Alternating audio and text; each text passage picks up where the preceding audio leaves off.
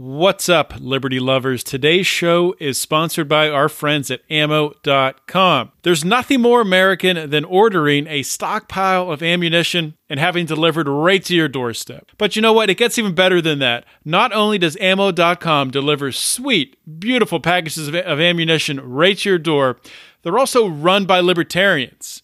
In fact, you can read an awesome article on their site right now that I've linked to on the show notes page called Locked Up How the Modern Prison Industrial Complex Puts So Many Americans in Jail. And you know what? It gets even better than that. When you buy at ammo.com, 1% of every single sale that's gross sale, not net, goes to a libertarian cause of your choosing that you get to pick at checkout. And the best part, the kicker, through the link ammo.com slash Lions of Liberty, you get $20 off your order of 200 or more. So support this show, help to spread the ideas of liberty, and buy some ammo to defend your personal liberty. Bam!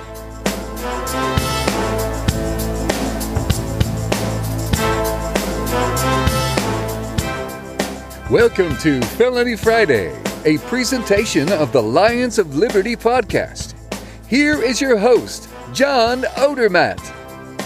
Felons, friends, and freedom lovers, welcome back to another edition of Felony Friday, a weekly show right here on the Lions of Liberty podcast. Of course, Felony Friday is only one of three shows that we have here on the Lions of Liberty podcast network. It is the longest running, the old school, the OG libertarian variety show. Uh, there's lots of posers out there now, people trying to rain on our parade, but we are the original, and don't forget it. And it all started back with our Monday podcast hosted by Marc Clair. It's our longest running show. It was the original, the OG of the OG Lions of Liberty podcast. And on that show, uh, Mark interviews leaders in the libertarian movement, and he hosts roundtable discussions called Libertarians in Living Rooms Drinking Liquor. If you haven't heard them before, pretty entertaining, pretty fun. One was uh, just released this past Monday. Unfortunately, I was not on it. From time to time, I, I, am on them. I'm actually on most of them, but this one I wasn't on, and you know what? It was still really good. So I encourage you to go back and check it out. Every Wednesday, we have Electric Liberty Land, hosted by Brian McWilliams your weekly shot of culture, comedy, and liberty. And I, I, guess I should say that that libertarians and living rooms drinking liquor segment um, is going to be taking place on more than just our Monday show. It used to really be relegated to that Monday time slot, but now we're going to have it uh, once a month on the Wednesday show and once a month on Felony Friday in a most likely in an is it a crime and should they do time type roundtable format. So looking forward to that. Looking forward to more roundtable uh, discussions with uh, my you know good friends at Lions of Liberty, and also bringing in some outside voices to take part in uh, that fun uh, you know fun times.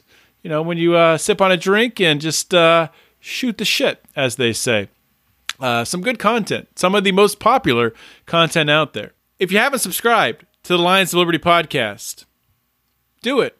Do it. Go to wherever you get your podcast and subscribe. I mean, you're a smart person. You found this podcast. So I'm sure you can find the subscribe button to pound. And then uh, if you're feeling really frisky today, give us a little five star review. Leave us a nice little comment. That would be very, very much appreciated. That is really all I have for today. Today's show, before I get into today's show, I want to let you guys know that this is a long one, okay? More than an hour long, but it's it's freaking awesome. And my guest, uh, JC Almanza, fantastic guy. Uh, got to know him during this interview. It's the first time I ever talked to him.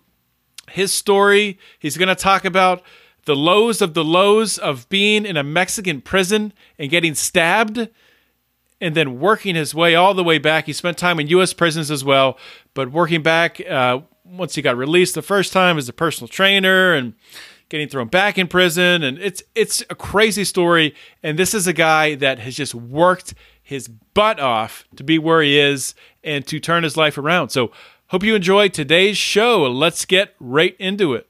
My guest today on Felony Friday is JC Almanza.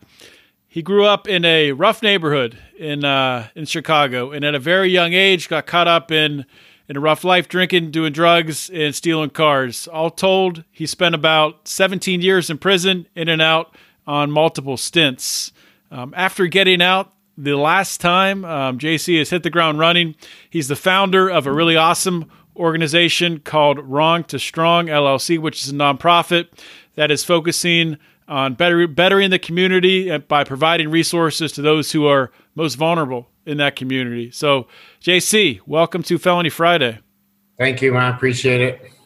Well, thank you for coming on the show. Really appreciate you taking some time out. Um, got uh, introduced to you by uh, a friend of ours, friend of yours, uh, Michael Montsevice, good guy, another guy who's out there who's who's working hard for uh, for criminal justice reform, working working his ass off.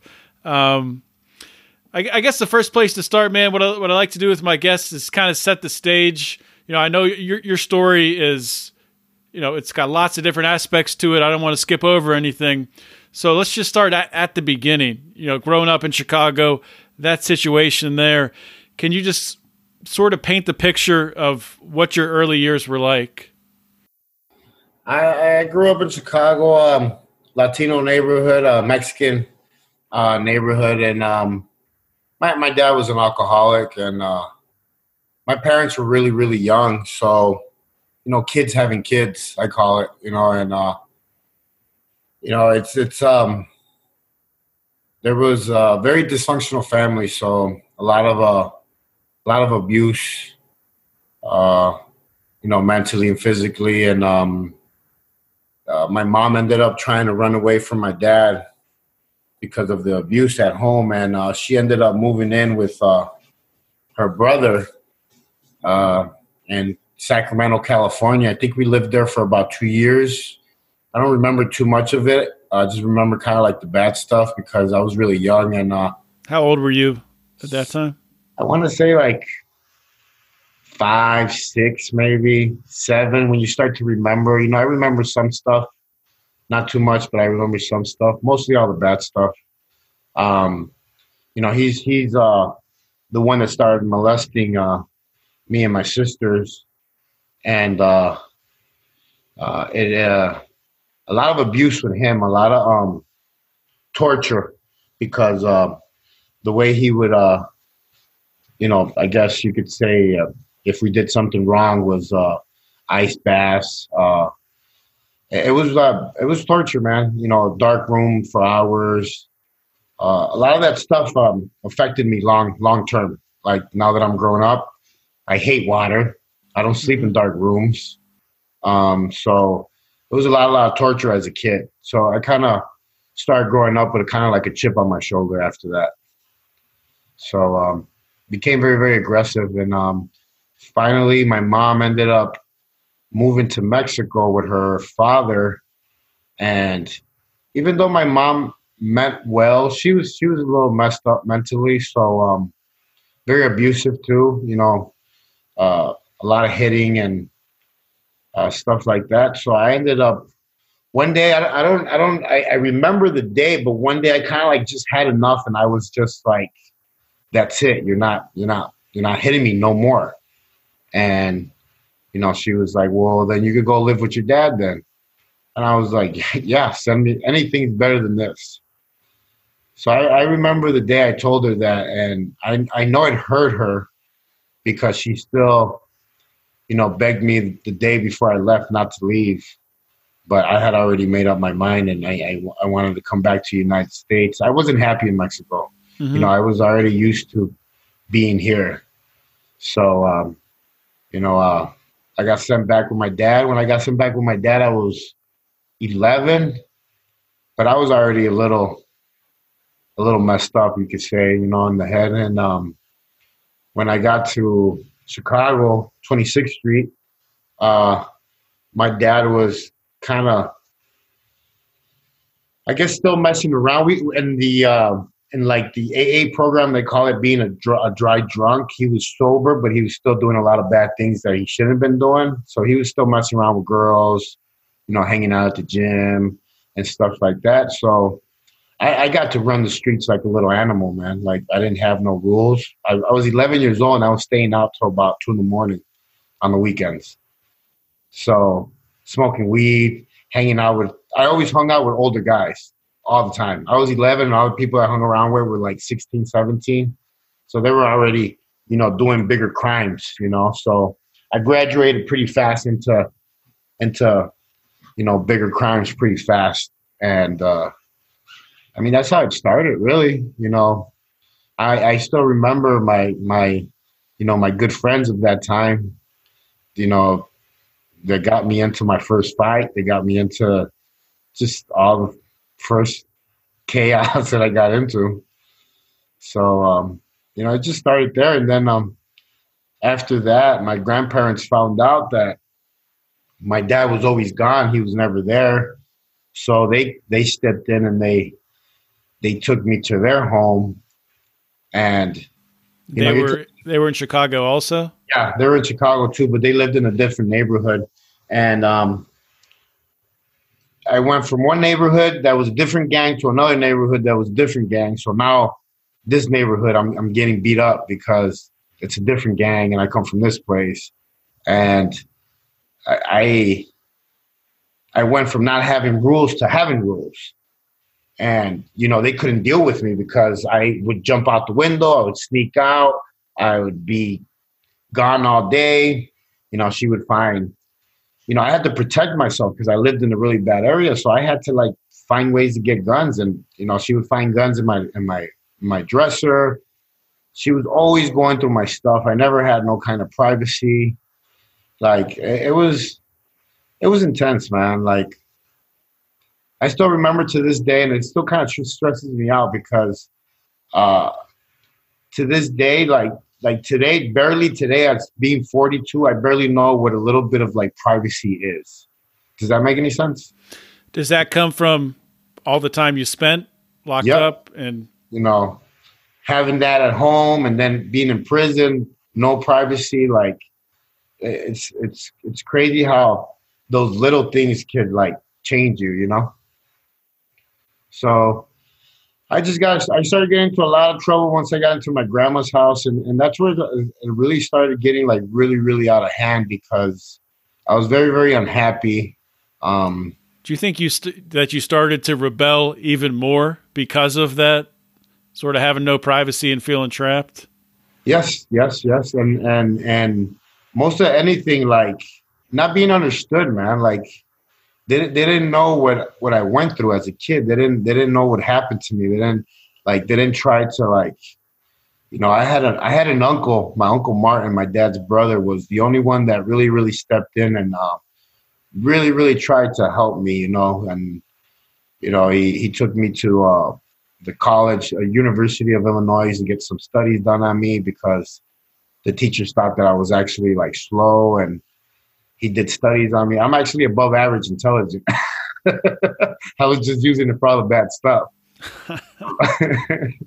so you know, um, he stepped in a lot, man. But um, it was too late, man. I, I was, I was lost. I was in the game, and you know, I started, I started uh hustling. I started selling weed, and I kind of fell in love with making money, man. Even if it was a you know a couple hundred bucks when I was young, I I, I thought that that was the solution to everything. So you know, I I wanted to do it full time.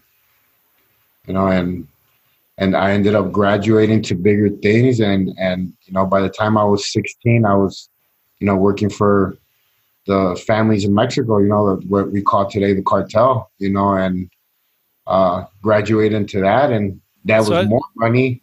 So, so how how did that play out? Getting involved with the cartel? Did I mean? Can you explain how, like how does that happen? Well, I had a I had a, a friend of mine that I grew up with, uh, a girl. She she knew everybody. She was she's the one that taught me what I what you say like the game, and you know she hired me as to be one of her mules, and when I got to Mexico, I met the main the main people, and um, I've always had like a gift. I guess um, charisma. I win people over pretty easy, mm-hmm. and you know the guys in Mexico took a liking to me, and um, I started you know working with them directly, and and uh, I just st- started making money at, at a really young age, man. Like I mean, what what what kid can you say that 16 year old 16 years old is making 20 grand here and there? You know, not too many. Yeah. So best sneakers, best clothes, you know, everything, and uh, it just got me more in trouble. And I, I ended up getting caught when I was uh, 17 in Mexico. So I did some time in the Mexican prisons, and those are those are real prisons. They're not all the prisons here in the United States are five star hotels compared to that. Can can you explain a little bit, So maybe some of the things that that that made it so much worse? Well, when you get there, there's no assigned bunk, there's no assigned room. They just open the door and they just throw you in, and uh, the people in there, since there's no control, no guards, no nothing, they're running around like savages, pretty much, and you know, dog eat dog world, pretty much. And I, I'll never forget when they opened up those doors and they just threw me in, and I was like, you know, where's where's my cell? Where where do where do I go sleep? And they're like, you know, find a place, buscale. And you know, it's it's crazy because all these inmates are the ones running the show in there, and um, it was pretty bad, man. Um, I've seen some pretty bad stuff over there because there's there's no there's no control. There's no the, the guards only come in, you know, maybe once or twice a day, and that's it. And how much time did you did you do in Mexico? I did almost four years waiting for my American uh, transfer. It's, I was the uh, that uh, project. The um, it was uh, when they were transferring inmates, Americans for Mexicans here in the United States. There was a program that they had back in the '90s. So there was like a waiting list to get transferred over. The American Exchange Program. That's what it was. So when you got transferred over, you were you were pr- probably happy with that to get out of Oh there. man, I was it was the best best day of my life. For one, I owed a lot of money over there, and everybody was like chasing me, chasing me like where where am I going? And uh, it was uh, you know it was funny because there's there's so many drugs and alcohol over there inside the prison that like that's what people do every day. So I became very very addicted to like crack cocaine, alcohol, cocaine, just uh, big big amounts because it's it's like that's how they deal with with the inmates there. Like they flood the, the, the prison with drugs. So it's just coming in. The the guards are bringing it in, selling Yeah. it, or yeah. Yep, it's just they're bringing it in, they're bringing it in, and, and the main guys just run the show. And Where, and where do prisoners get money to pay for it? Man, people wash clothes, clean rooms. You know, you'll be surprised, man. Like it's crazy because like at first when I first got there, you know, my people were taking care of me. They were sending me about a thousand dollars a month. And a thousand dollars inside of a prison dollars is a lot of money. But I was going through it like I was broken like a week because I was my my drug habit just got so out of control that you know uh, I, I was I was I was just out of control, man. It's crazy because when I left Mexico, my waist was like a 29. I think I was weighing like 120 pounds, man. I was I was in bad condition. So when you got transferred back to the states, where did you end up from there? I ended up going to a federal prison, La Tuna, and El Paso, Texas, and that's that's where I got transferred to. Um, that was like the the receiving prison for uh, the inmates coming in from Mexico. But you know, when I was on the plane flying over, I seen um, I seen how fucked up all the Americans were, man. Like talk about you know they, they didn't they didn't they didn't call it PTSD back then. You know what I mean? They they they didn't I guess they didn't have they didn't diagnose it yet back then. Right. But I, I still remember to this day how I, I look back at the plane and everybody looked really bad. There was there was Americans that were like shaking. There was they the violence had got to them, uh, the abuse. You know, um, I, I got I got stabbed a couple of times over there, but it was because I was a troublemaker and I was always into something because I, I ran with a pretty big strong crew there. Like I always, I've always been smart enough to know to fit in where I get in. Like I've I've always kind of managed to, you know, talk my way into places. so mm-hmm. I, I, did okay. I, I, got into trouble because I, I wanted to. I was getting into trouble because I was a troublemaker. But a lot of those dudes didn't have a chance. A lot of those dudes got probably picked on, probably raped, probably you know abused. You know, because it's like I said, it's it's a it's a jungle. It's a dog dog eat dog world. So you just casually dropped in there that you got stabbed a couple times. So uh, how did you how do you recover from getting stabbed in prison? I mean, is there medical treatment? Oh, they just they took prison? me to the medical and you know checked to see if I needed stitches, and it was a couple of cuts that you know were done with a with a razor, and you know they patched me up, and that was it. I mean, mm-hmm. I, I got out and back to back to the same old thing. I mean, honestly, to tell you the truth, I didn't even when that time passed by, I didn't even feel it. Like it just I didn't realize that so much time had passed by. You know, my my mom would go and visit me, and and the first thing I would ask would be for money.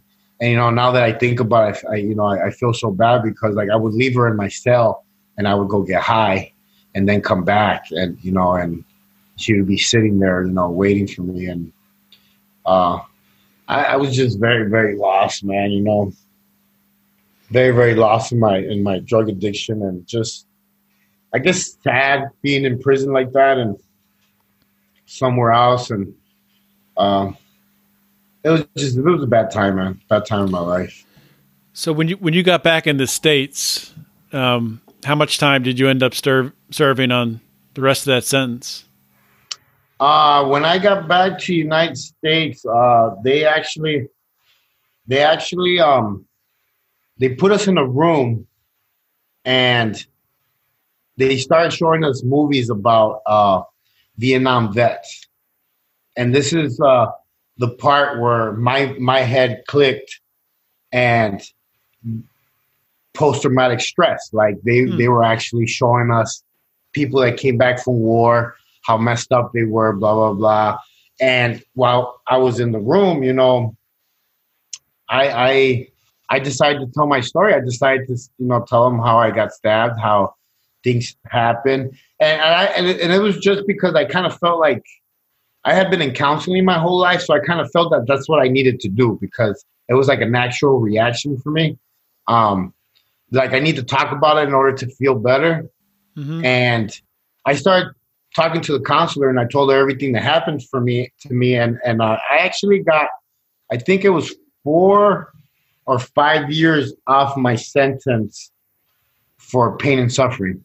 Was that common? Do you think with uh, with other prisoners coming back from uh, from Mexico to the U.S., or do you think I, that was? I think so, man. It's just I think that a lot of those guys were so messed up in the head, man, that like they just they didn't say nothing. Like I'm telling you, I look back at the back at the plane, and I actually said thank you to God for letting me be like in my prime of like violence and my prime of being young.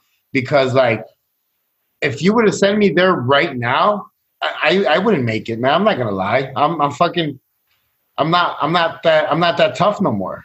I'm not. You know uh, they would have ate me fucking alive. I, I wouldn't have made it. Mm-hmm. And it, it was it, it was it's a very tough world so, uh, I mean, obviously, right? You look at yourself today, right? And I talked about during the introduction, you know, the things you've accomplished with to Strong and everything else you're working on. So, what happened? Was there like a an event? Was there you know a, an epiphany you had? Something that you know, changed your mindset? Yes, yes. And so I I was getting into trouble back and forth, back and forth, you know, and um, I wanted to change, but at the same time, you know, I would get a job, and I've always I've always actually done very, very well. Like I got a job at Walmart, I became the manager. I got a job at Marriott, I became like the superintendent. Like I always did very, very well in all my jobs, but to a certain point, I've always missed the big money, the fast life, the women, the drugs. So I would miss it and I would be good for maybe six months. And then I would look for trouble. I would get in trouble and then I would get locked up. So you know, it was like um, almost like a, like a high, and I I ended up catching a, a federal case in 2008, and um, I got sent away. Uh, did federal time. You know, I said to myself, this time that's it. I'm done. You know, I was tired. Um, and little things happened to start start changing. Um, I learned how to read really good because I spent a lot of time on transfer. So uh, I started picking up, you know, James Patterson books. I started reading a lot, and I actually started to fall in love with reading. So then I was like, you know, I'm gonna I'm gonna try and get my GED. Mm-hmm. So I got my GED, and you know, little by little, I, I always say that little by little, I started telling myself, you know what? Because I always told myself, dumb man. I always believed it. I guess from all those years of hearing that as a kid, I actually made myself believe it. So I didn't try to do better. I didn't try to learn.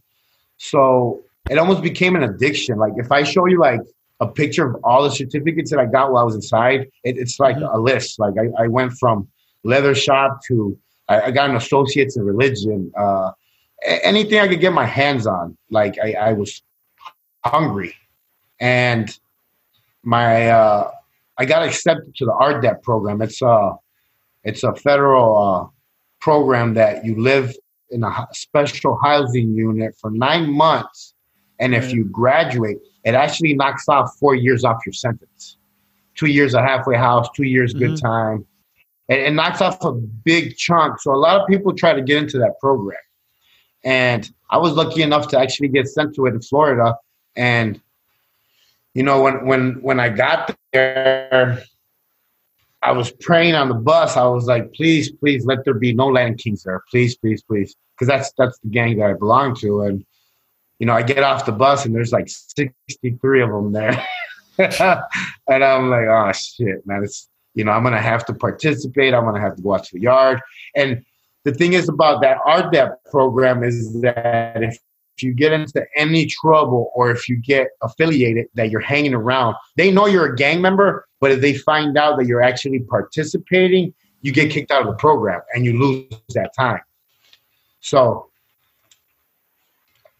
I was like, what am I gonna do? You know, what am I gonna do? Like, you know, and I, I remember I went up to the yard and they were all sitting around and I, I told them I was like, hey, um, I don't I don't want to be part of this no more. I don't, I don't, I just don't want to do this no more. And I got up and I told them I'm going to cover up my gang tattoo. And they're like, there's going to be consequences, JC. And I was like, I know, man. I know. I kind of had just thrown in the towel, man. I was kind of tired already. I didn't really care no more if if I got stabbed or if I got beat up or if I got if I lost the program. I just I was just tired and mm-hmm. I wanted to change. And um, you know, I went I went to work that day, and I was I was praying the whole time. I was praying to God just to, to give me a chance to, you know, do better and and you know learn and get out and, and just have a different life. And um, that same night, I was working in the kitchen, and one of my friends runs up to me and he's like, "Hey, um, they're escorting all your friends out," and I was like, "Escorting my friends out?" And he's like, "Yeah." So I ran out to the window, and I guess they had a real big investigation on the Latin Kings there before I even got there, because they were like sneaking phones in and you know doing stuff that they shouldn't have been doing. And that day they pulled them all out. So I took that as a sign from God, man. Wow. Like, like he saved my ass. So I was like, I got to do right from this day on. so, you know, uh, I went out to the yard the next day, and the couple of guys that were left were the guys that were on the same page as me, just wanted to do good, get out, go home, and just you know, just stay out, stay off, stay out of the bullshit. Mm-hmm. And you know, they were like, "Well, JC, we love how you are, man. You're a strong dude. We want you to be our shot caller." I was like, "Yo, I don't want to be no shot caller. I just want to do the program, and I want to go home. That's it. Mm-hmm. I don't, I don't." want to participate in nothing. I just want to do the program, go to church, go to school, and you know, just go home because I was actually studying to be a personal trainer while I was inside prison. Okay. So you know, uh, I, I just I studied, I studied my ass off, man, and you know, at the end of the day, it paid off because they actually let me have a classroom in, in the prison where I was teaching other inmates how to become personal trainers. You know, Really? my, How, how did uh, how did that come about? I mean, was that something that it's typical or? No, no, man. It's just they honestly, honestly, the counselors, the guards, everybody just saw that, you know, I led by example, man. You know, I wasn't, I, wa- I wasn't, I was still, you know, everything but was by code still. Look, I was still, I was still an inmate. I wasn't talking to guards. I wasn't, you know, I wasn't snitching, none of that shit. It was, mm-hmm. it was just that I, I, I carried myself with respect and I did what I said I was going to do. So I went to school, and, and you know the the lady that actually ran the school seen that, and she was like, "Hey, how would you like to help some of these guys?" Because she's seen how the guys would respect me and follow me around. So she's like, "How- "How would you like to start a class and teach these guys how to you know become personal trainers when they get out and you know do do something with their life?" And I was like, "You know, I would love to do that because." I, I didn't like to waste my time watching TV, man. Like I just, I was always on the go go. I was always dreaming about what I was gonna do when I got home. I've always been a dreamer, man. I, I get in my head a lot, and I just, I, I dream a lot. So I started doing that, and it just kept me busy until I until I came home. So Well, I mean, you, you talk about dreaming. You talk about. I mean, I think most people who are entrepreneurial, most people who have you know some sort sort of vision, and just prior to that, you know, your your vision, your entrepreneurial drive was for illegal stuff, right? yeah, But you you were probably still dreaming back then too. It was just about you know about stuff that got you in trouble. But after you shifted that focus, um, yeah, it, it kind of makes sense that you were able to hit the ground running. I got out in uh, 2013, February 20th, and two weeks later, I was working for LA Fitness as a personal trainer. Six months later, So I was their master trainer. You didn't have any problem with uh, with you know a felony on the record. They didn't. Well, I, walked in. I walked in, and I I was like, "Who's your fitness director?" And I already had on paper what I was going to say. I got these two notebooks that I carry around with me that I had since I was in prison, but um, I already had my my my what I was going to say, everything, and I was like, "Who's your fitness director?" And they sent me to her, and she's still a good friend of mine to this day. And I was like, "Hey, I'm gonna work for you," and she's like, "No, you're not. Not with all those tattoos." And I was like, "No, I'm gonna work for you because I know my shit, and I'll be able to sell personal training." So I'll be able to do two jobs, and I just broke it down to to her, and she was like, "She's like, I like your attitude, I like the energy that you have, but you know, let me ask you something. Did you just get out of prison? I was like, yes, I just got out a week ago. but don't change the subject. So, you know, and uh, I, I left a little bum, bummed out because she was like, I don't know, blah, blah, blah.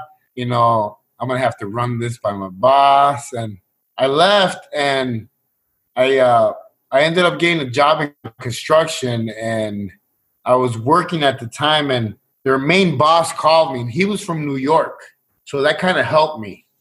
He was from New York. He gave me a call. He's like, Hey, JC, I heard about you. He was like, I would like to meet you. I was like, When? He's like, If you could come in today, he's I was like, I'll be right there. So I even took the chance to just I quit my construction job on on site right there Oh wow! because I was I was that sure that I was going to get that job since I had I had that phone call. I knew I was going to get that job. So I quit. I left. I was all the way in Mesa, and uh, you know it's it's pretty far from Phoenix, and got all the way to Phoenix and um, sat down and talked to him. He's like, "Man, I really like you, man." He's like, "I'm gonna stick my neck out for you." He's like, "You're not gonna make me look bad," and I was like, "No, sir. You give me a chance, and I'll show you what I could do." And uh, he's like, "You're gonna have to cover your tattoos. You're gonna have to wear long sleeves." I was like, "That's fine." I'll I'll go get all my stuff tomorrow. When can I start? He's like, you can start tomorrow. And I started, man, and you know, I ended up being one of the busiest trainers. Uh, I was pretty much people were coming from other gyms just to train with me because I had heard about my prison style workouts. They had heard, mm-hmm. you know, this tatted up guy with I had a red mohawk back then.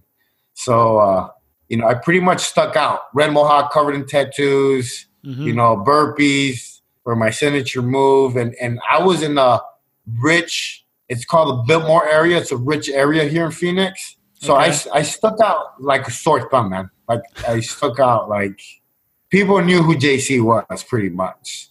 That's and cool. you know, six months later they made me their master trainer and I was I was I was doing really, really good. And um I ended up leaving a year later because I, I ended up opening my own gym, Alpha Omega Fitness. Wow. Yeah. Are you tired of banging your head against the proverbial wall of politics and getting nowhere toward actually making your life more free? Are you tired of interview podcasts that have the same guests as every other libertarian interview podcast out there? Are you tired of hearing the same news stories that you can hear on the mainstream media? Then you need to listen to the Lava Flow, where we don't do politics and we don't do the major stories that exist only to divide you. We talk about news that affects you and your freedom, and we work to find solutions that can actually help you to be more free. Check us out at thelavaflow.com Listen to Weird Libertarians at WeirdLibertarians.com. My name is Chris Spangle, and I host a show where we talk about the stories you and your friends are talking about, and then we give you libertarian solutions so you sound smarter when you're talking to your friends. We're going to make you sound like a genius. Tune in now at WeirdLibertarians.com. Are those dry, boring, run of the mill political talk shows putting you to sleep on your commute or at work? Are you ready for some fun?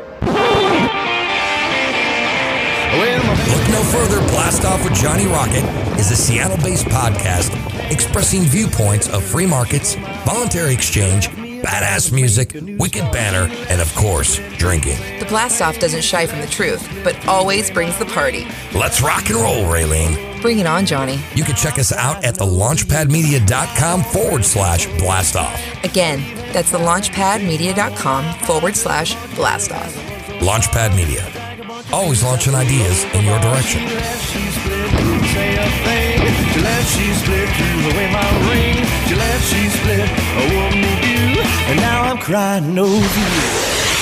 So you were able to save up enough money in a year to be able to open your own gym, or did you bring on investors? Or I brought in two investors that ended up screwing me at the end because I knew nothing about business, you know. And but I would leave. I would leave work at seven o'clock at night, go straight to the building and do construction until about two in the morning. Then I would be back at LA Fitness at five in the morning. And I did that for almost seven months mm-hmm. until I was able to open the doors. You know, it was it was short lived um, because um, um, a lot of personal stuff started happening. Um, uh, I uh, I started dating. I started dating and and it didn't work out because I was still very insecure, very controlling, jealous, and I was actually dating someone that was out of my comfort zone. And by the reason why I say that it was that she was she was an educated woman, and I, I really never thought that I would date someone like that because I was used to dating, I guess, people that came from the same background as me. Mm-hmm.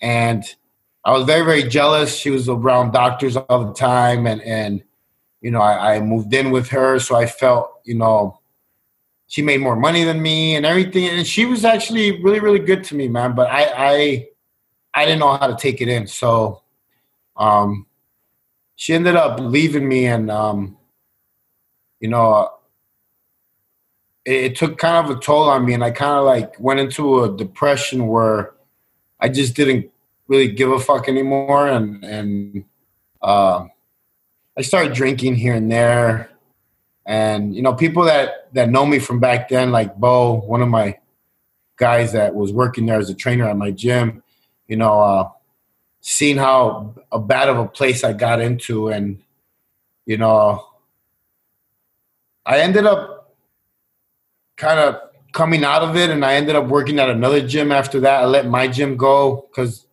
the owners that I went in as partners, you know, were just pretty much just screwing me. Like I, I wasn't making no money. I was just there all day. Um, it, it was just it was a really bad situation. So I ended up, you know, moving to another gym, fit training center in Phoenix, and I actually started doing very very well there to the point where it got to my head and I didn't know how to deal with being successful.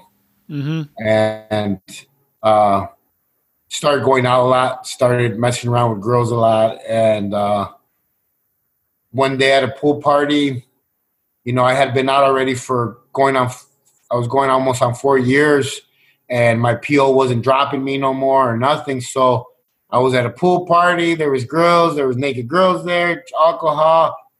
I took a hit off a joint. And guess what? The next day my PO calls me, tells me, hey, I need you to come in and drop.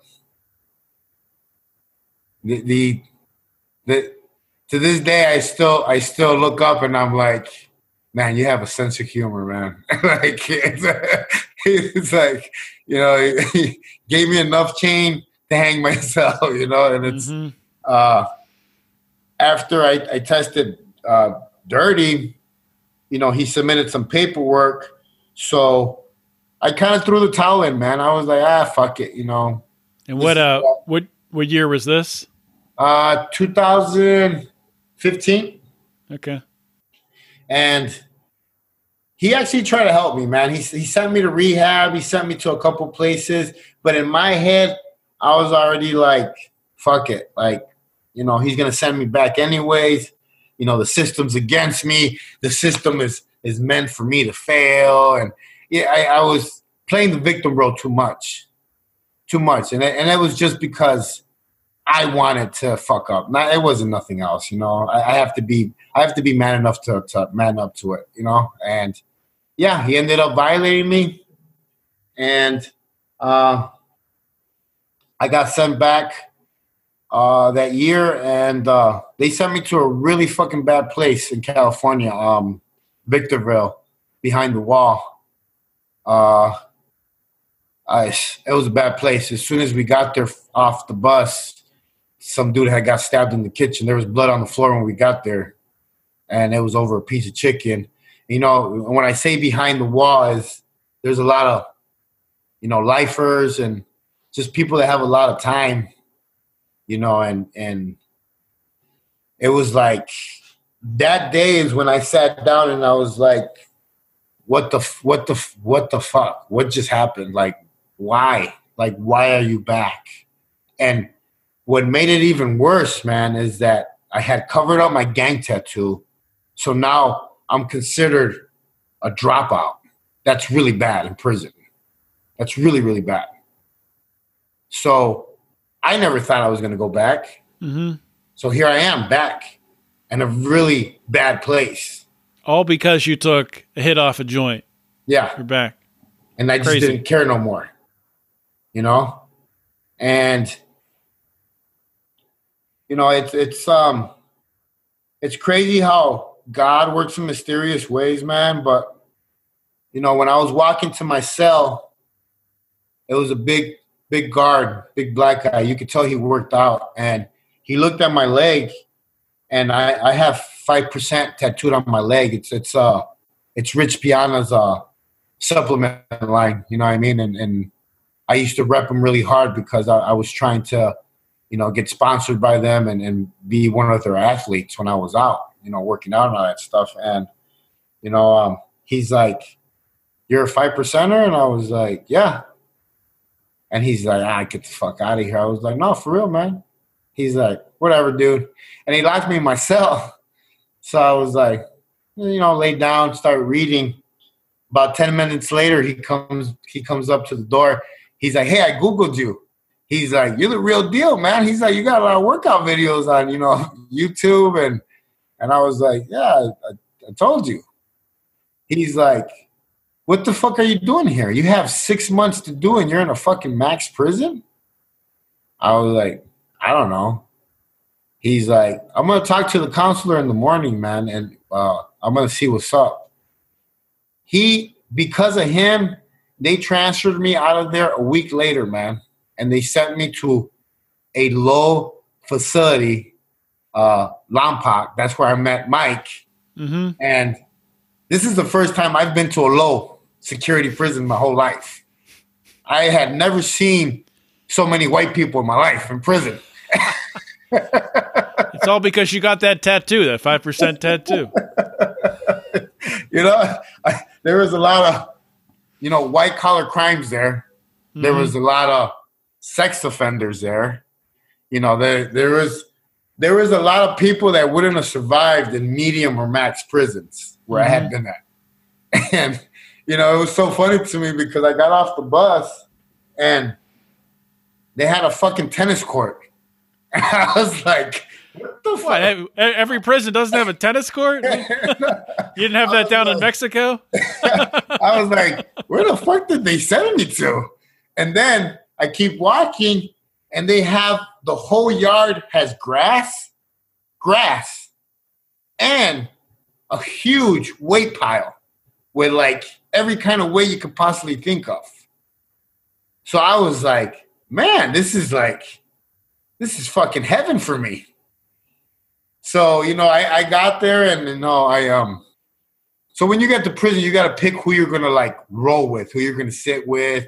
You you got to get all that out the way before you want to go hang out and you know make friends and all that shit. And Mm-hmm.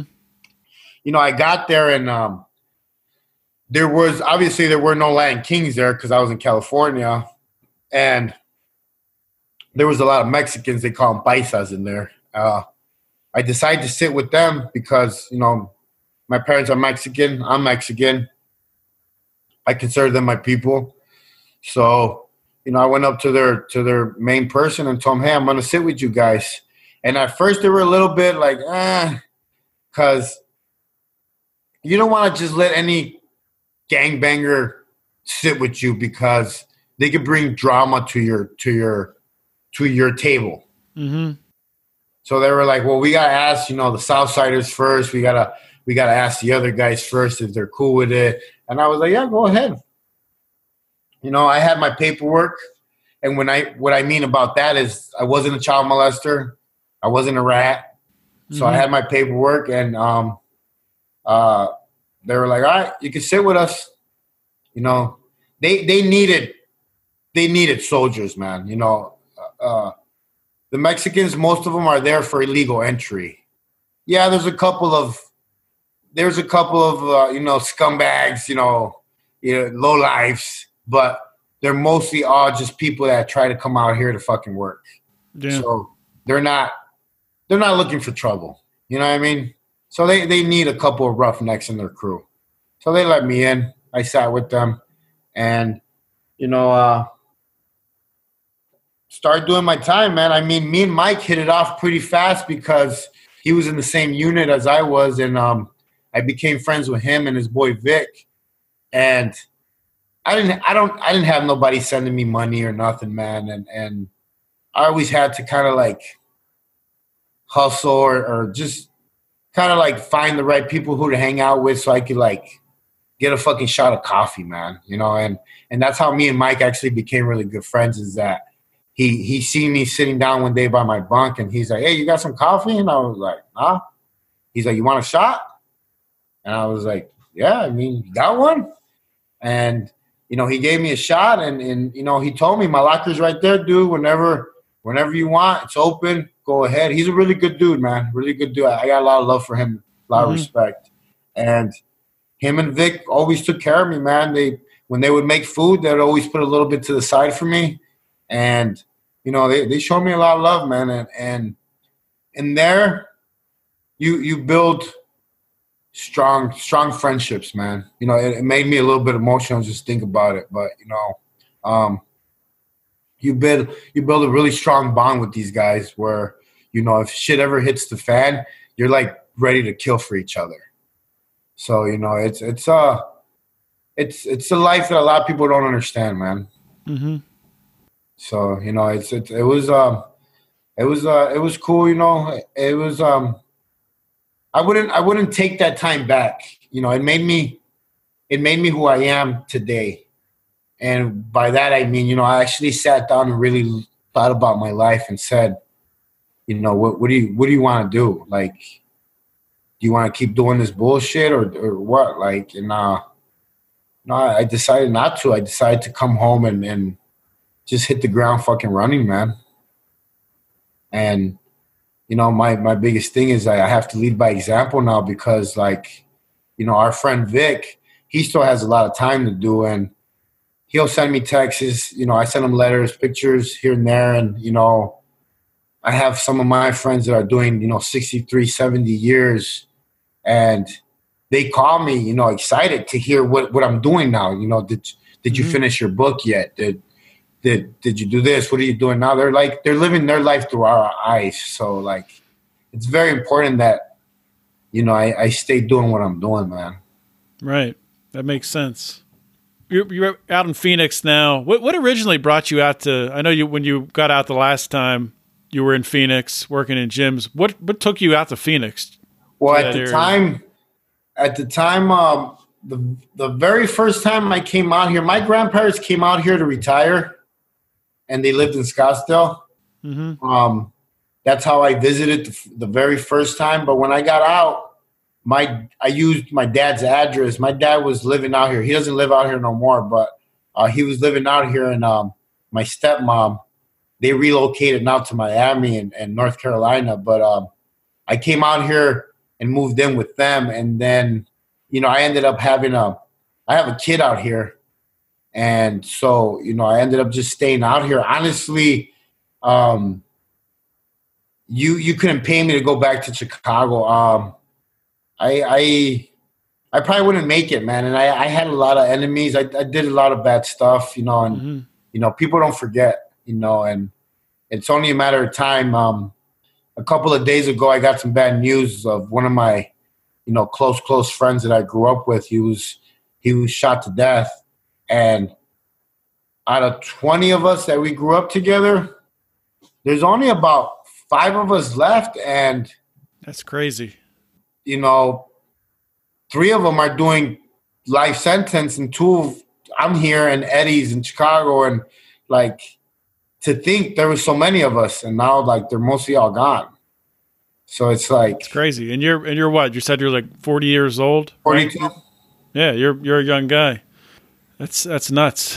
So, um, so once you got out that last time, just uh, tell us about you know the process. You know, starting wrong to strong. How did that all come about? Well, I got out. Um, I got out and um, I went to the halfway house, and I was I was a little worried about like where I was gonna live. Um, I had kind of like burned my bridges with my uncle, the one that lived out here. So I was like really stressed out and worried about, you know, what I was gonna do, where I was gonna live, you know, how I was gonna survive. And um, I ended up, you know, uh, growing some balls and calling my uncle and saying that I was sorry, you know, for for not not not apology, just being rude, man, being nasty, and like when you don't want to accept that you're wrong, you know, your pride, blah blah blah. So, mm-hmm. you know, I ended up fixing those ties with him, and um, he ended up opening his doors to to to me. So, right out the halfway house, I got out and I moved into his place. Um, slowly but surely, some of my clients started hearing that I was back out, that I was home again. Um, I got one client, two clients. Little by little, they started coming back, and um, uh, it was it was hard at first because I didn't have a vehicle, didn't have a driver's license, didn't have nothing. So you know, I had to get up really, really early to walk all the way to work because the buses don't run 24 hours here like in the big cities. So uh, you know, I had to leave the house at like sometimes two in the morning to get to to walk all the way to the gym where I was working at to be there by 3:30. Mm-hmm. You know, and um, I just I was really really motivated, man, and I ended up I want to say six months later, I ended up meeting a girl, my baby's mom, um, and I did this, this, this the same thing I've always done, and that uh, you know, meet a girl, shack up with her, get her pregnant. I, I have, I, I have. It's it's uh, it's something that I still needed to fix. It was like one of my. It's a flaw that I had. Like uh, I guess looking codependency. I guess that's what you could want to call it. Mhm. And you know, she was pregnant like six months later, and I ended up moving in with her. Um, it, it turned into a really bad toxic relationship to the point where, you know, it, it was just bad, man. And you know, I, I'm I'm I'm kind of getting off a subject, but uh, at the time when I first met her, I started building Wrong to Strong, and it was kind of like my outlet. Um, I would spend, you know, 18 hours at the gym building this, talking about it, designing my shirts, my um, my web page, and blah blah blah. And I and I think what motivated me the most is that she was pregnant, and I knew I was going to have another baby girl. So it motivated me to the point where I was maybe sleeping two hours a day and still functioning, still training really hard, Mhm. still, you know, coming up with ideas for what we were going to do.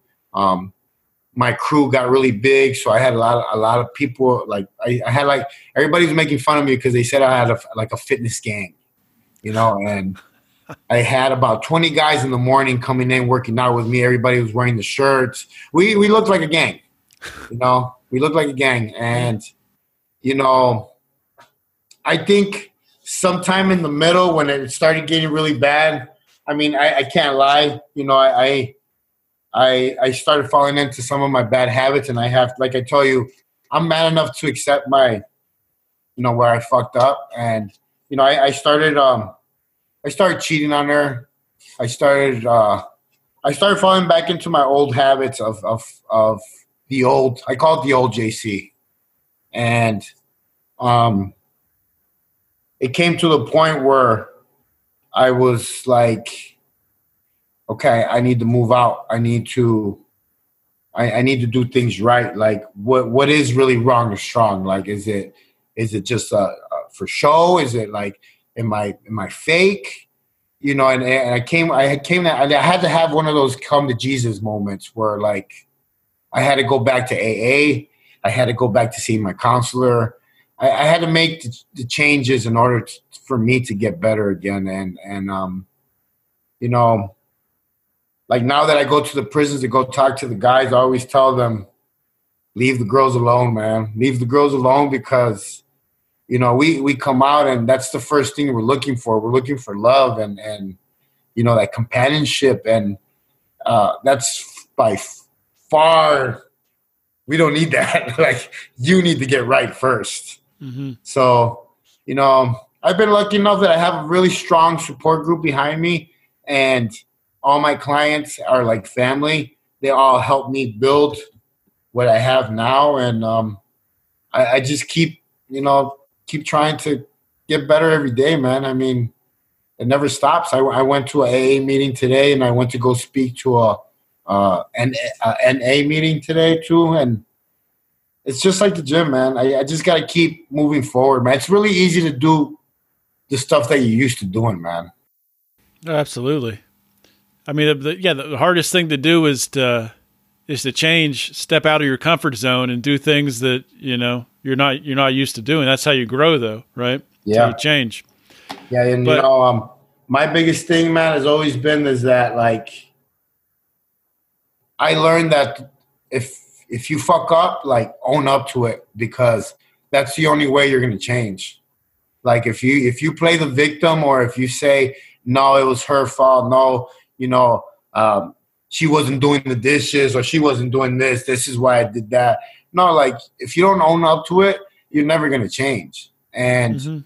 you know some people might hate you for for being completely blunt or honest but you know you're not you shouldn't worry about other people you should worry about you getting better you know so i mean i i, I carry my tune to it I, I just I'm different nowadays. That's good advice, though.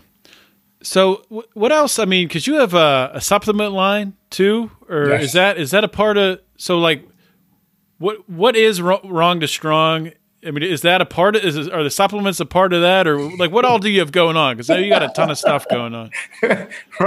wrong to strong is like everything, man. It's like I shouldn't have read so many like how to be millionaires at books and while I was in prison, but you know uh, yeah, we have our own supplement line. We have a pre-workout, sour apple, fruit punch. We have BCAs.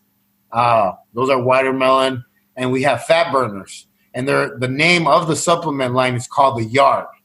Go okay. figure. it's got gun towers, barbed wire.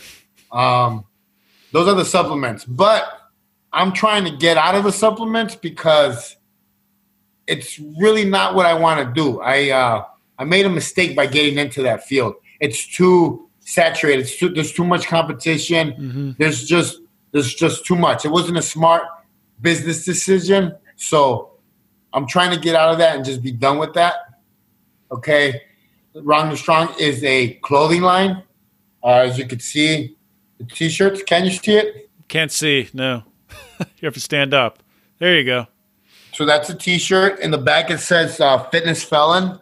actually the clothing line has done a lot better than than the the supplement line. Um, we should do a uh, a t-shirt swap. I'll send you a Felony Friday shirt. You can send me one of those. Sure. Yeah, of course. um, and it's also a nonprofit. So I'm I'm working on my grants right now to have them submitted by April so I could spend more time in the prisons because I work with the. So they got me security cleared for two years to go into the state prison here in Arizona, and I go in there, and they have the second chance program here that just started uh, two years ago. Mm-hmm.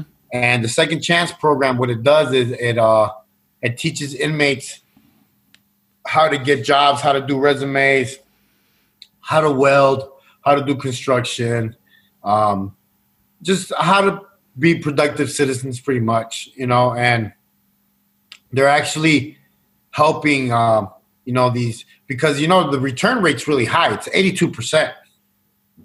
So they're actually trying to trying to like cut it down a little bit because mm-hmm. you know Arizona is one of the biggest states that has a lot of private prisons. So a lot of people are making money on on you know these guys coming back. So uh, I go there twice a month for the graduation. I speak. They show my video. I, I, you know, talk to them. Um, I want to be a motivational speaker. I, I want to study it. I want to practice it. I want to be good at it. Uh, I want to spend more time with them. I feel that that's my my calling because I feel I feel like when how you feel when you go to church or when you feel like you go somewhere and you, you get like this feeling you leave out of there really happy like with a mm-hmm. smile uh, it, it feeds my soul so every time i go to the prison i talk to these guys and you know they they love my story. So like it, it feels really good to me. And and, and um, i feel like that's what i want to do. So it's it's i hoped i could get these grants going. Um, i really really want to spend more time in there with them. And you know they they they're they're willing to actually give me a classroom also so i could do what i was doing in the federal prison teaching these guys how to be personal trainers. Mm-hmm. so i just got to figure a way to pay my bills and hang out at prison all day. So, you know the, yeah. Well, I mean, well, the, the good thing is, I mean, there's there's been a change in the last couple years, and you know prisons are, are allowing this and these types of programs are starting to thrive. So you know I, am not i'm not sure what led to it but it, has been it's been a slow process but it looks like people are finally starting to wake up in this country. Well have you um have you seen that uh, movie on netflix called the 13th no i haven't. Okay you need to check it out because it talks about how prison the prison system got started here in the united states. And it, it talks about how when sa- slavery became illegal, you know, you had all these uh, farm owners that didn't have no more workers. And what was the best way? You know, they were locking up, you know, black males, whatever, for mm-hmm. petty crimes, and they created the chain gang. And they go into detail how this started growing more and more and more. We're 25 i think it says it says it on you need to watch it but it's it's kind of like it'll, it'll, it'll make you think twice 25% of the population in the united states has either been incarcerated or is incarcerated. That's really? Yes. Yes. Yeah I, I know the number the number of felons. I mean not every felon does time but it, yeah it's something crazy like 30% or for the highest in the whole world. Mm-hmm. the whole world, and that's that should that should say something. Yeah, I mean, you know, they, they didn't have no programs when I was in and out of prison, man. I didn't, I didn't, I didn't get no kind of help, nothing. And you know, and you have a lot of these. So now that these these these grants are coming in, and and and, and I seen it the last time I was at the prison.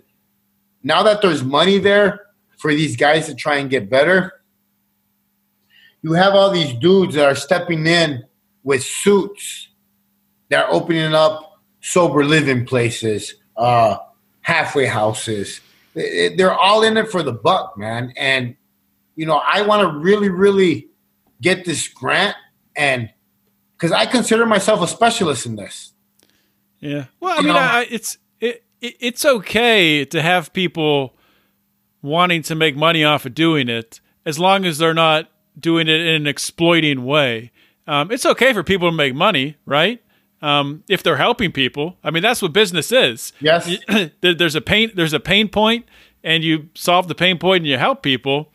I mean, that's that's capitalism right there. So people people making money in and of itself isn't bad, but if they have ulterior mer- motives for it and they're exploiting people or, or doing uh, nefarious things, yeah, that's that's a problem. I just I just really want to step in, man, and I really want to like really change these guys' lives, man, and you know, show them that there's there's a better way, and that we, we live in the best country in, in the freaking world, man. Like dreams actually come true, you know, in the United States. Yeah, if you work hard enough, you could get whatever you want. Like all these self-made millionaires, billionaires that we have here started from nothing.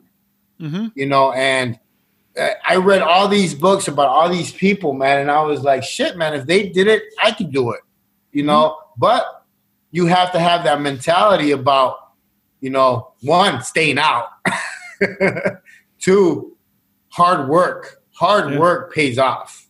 Absolutely. You know, and the thing is, is that, you know, you have to actually live by these codes or else you won't you won't do it. I mean, my routine every morning, man, I get up and I dream.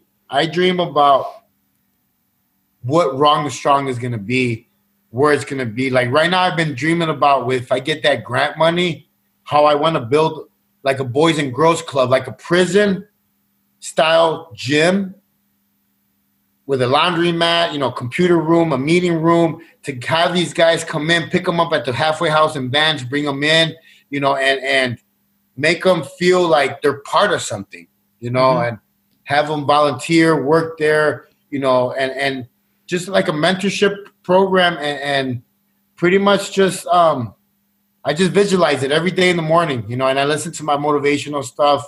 Uh, you know, very rarely do I watch TV. I, I read a lot. You know, I have a lot of books. I take notes a lot. Um, um, I'm just constantly on the go trying to learn something right now I'm trying to learn how to uh, edit my own videos because I don't want to pay people to do it no more. Yeah. You know, you you and me both. so you know, I got the app running on this laptop. I got this laptop running. I got the mm. phone going. So it's like I'm I'm always trying to to do something and use my time very very wisely, man. Even when I'm in my car, there's times that I listen to music, but very rarely I listen to music when I work out. But mm-hmm. when I'm in my car, I'm actually listening to like audiobooks. You know, I'm trying to learn something or, or positive. You know, just I don't know, man. I'm I'm always I'm not the average guy, man. I, I'm a little crazy, man. Well, yeah, I mean, I, I, I am too because I'm the same way. Uh, when I'm in my car, it's either audiobooks or podcasts, motivational podcasts or podcasts, you know, on based on. I'm a libertarian, so libertarian content, you know, learning learning about those types of things. But I, I mean, I think that's that's good. We're at a point in society where education is more affordable and more accessible than ever before. You pick up your phone and and you can learn. You don't have to go to college. You don't have to pay someone twenty thousand dollars. I mean, you can learn right now. You can go on YouTube and see a video on how to do anything you want to do. Yep. So it's funny that you say that because I couldn't put my bed together when I first bought it, and I was like, man, fuck that. I'm gonna YouTube it. Yeah. So I YouTubed it. How to put your bed together in my exact frame, everything. Yeah. So I was like, man, I I'm infatuated with YouTube, man. I mm-hmm. love YouTube. Like, oh, it's the best. I, I, I pay for the um, what is it called? YouTube Red. Yeah, I could have like no commercials, none of that stuff. Mm-hmm. So I pay for that, but I, I constantly stay on there, man, because um, man, there's so much you can learn from there, man. I, I um, you know the uh, the art of war. I listen to books on there sometimes too, and um, it, it's great. I love YouTube, man. It's it's it's the best thing ever invented, yeah. I believe. That's uh, yeah, it, it might be actually to this point. I'm sure better stuff will be invented, but to this point in time, it's it might be the best. Uh, just before I let you go, you've been, we've been talking for an hour, more than an hour, so I appreciate your time. But if you can just plug, you know, let every, let everyone know where they can find Wrong to Strong, where they can find, you know, anything else you're working on. Just uh, just plug away. Well, um, you know, my YouTube channel is Wrong to Strong. Uh, my Instagram is Wrong to Strong. My Facebook is JC Fit, but I have my business page, Wrong to Strong. Everything's pretty much Wrong to Strong. If you actually Google Wrong to Strong, I'm pretty sure my, my stuff will come up. It you does. Know, I did. I did that before this interview. It does. you know, and I got a lot of reviews, so I'm pretty high up there in the in the what do they call it, search engine. Mm-hmm. and yeah, uh, I I learned that on YouTube too. so um, yeah, I mean, pretty much just wrong to strong, and um, there's some big things happening. So, you know, I'm getting ready to, we should be done with my book about my life in a, in a couple of months. So that's, that's coming up and uh, just more stuff, man. I mean, we're constantly working on stuff. All right, man. Well, once you finish your book, let me know and we'll have you back on to talk about that. Yep. You got it, man. All right. Sounds good, man. Um, if you want to give any parting words, any uh, any advice for anyone out there listening who's going through a tough spot, maybe they just got out of prison. It's never too late to ask for help, man. It's never too late to change, and it's never too late to learn. Those three right there. Absolutely. And hard work does pay off. Well, thank you so much for your time, JC. Really appreciate it. Thank you. I appreciate it, man. Well, that, my friends, is the end of an amazing interview. I mean, uh, if you guys didn't enjoy that interview, if you didn't really, I mean, if you weren't on the edge of your seat going through those dips and just the just imagining living what JC went through. You know, just absolutely incredible.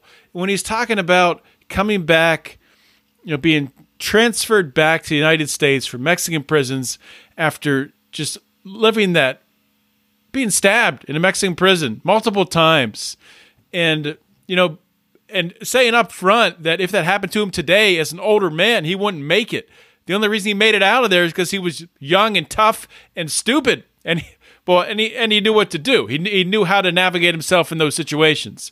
But what an incredible story! And if I mean, if that's and I told JC during the interview, this is motivation for people who are in the criminal justice system or who have spent time in the system or, or going to spend time in the system that you can come back from anything but it's also motivation just for the the regular person out there, the regular Joe, uh, who's just struggling through the day to day, and you know you can turn your life around like that tomorrow. You can change your life tomorrow. You can change your identity tomorrow on who you are. Imagine you know, we've had so many great guests on this show who have been through so much. Who they've been, you know, really uh, suffered tremendous injustice. Some people thrown in prison for murders they didn't commit. Um, you know, J- JC did commit crimes. He's not saying he didn't commit crimes, but um, the, I mean, the time that he did and the person that he, identif- he identified himself as a criminal. And he talked about that, that especially when he, and you know, this, I wouldn't say the, the last time he was thrown in was a crime. That one was when he just, uh, he smoked a little bit of weed and, and failed a uh, probation test and got, and got thrown back in for that reason. I, I wouldn't say that he, uh, necessarily, obviously, did not harm anyone there. There's no victim, there's no crime, no victim, no time. Slogan for the show. Um, my point being with all of this, it's all, all of this rambling that's going on here, is that to come back from that, to come back from feeling like you've let yourself down, your family down, and to peel yourself off the pavement in a jail cell, pick yourself back up, and decide that you want to make a change, that you've just had enough of this life. You want to get out of the life that you were in. For JC, it was getting out of the gangs, getting out of the life of crime, getting out of stealing cars, getting out of drugs, getting out of all of that stuff. For somebody else who might be, you know, stuck in a job they hate, a relationship they're, that, that they're sick of, uh, you know, maybe they just don't have confidence. Maybe they, they don't have faith in themselves. Maybe they don't have faith in in anything out there anybody can pick themselves up off the pavement of life and start a new life tomorrow. It sounds ridiculous, but all you have to do is look around. Look at the people who have had on this show. Look at what they've overcome. If you do, if you haven't heard a lot of these stories, go back in the archives and listen. Guys, if this stuff doesn't motivate you, I don't know what does. I mean, just want to encourage you guys. There is we only have one life. And, you know, the more I do this show, the more that I'm beginning to realize just how important being intentional in your life is and making decisions that benefit your future, not just doing things to do them. I've seen so much injustice. You know, it it you think I'd get used to it, but I've seen so many people be put through the ringer of this criminal justice system. And almost to a person, they are not, they do not carry a grudge, they do not carry hatred with them. They found a way to get past that. They found a way to start a new life. And really, if they can do it, anybody can do it. So that's my message for you today. And I will step off my soapbox and I'll just say one more thing.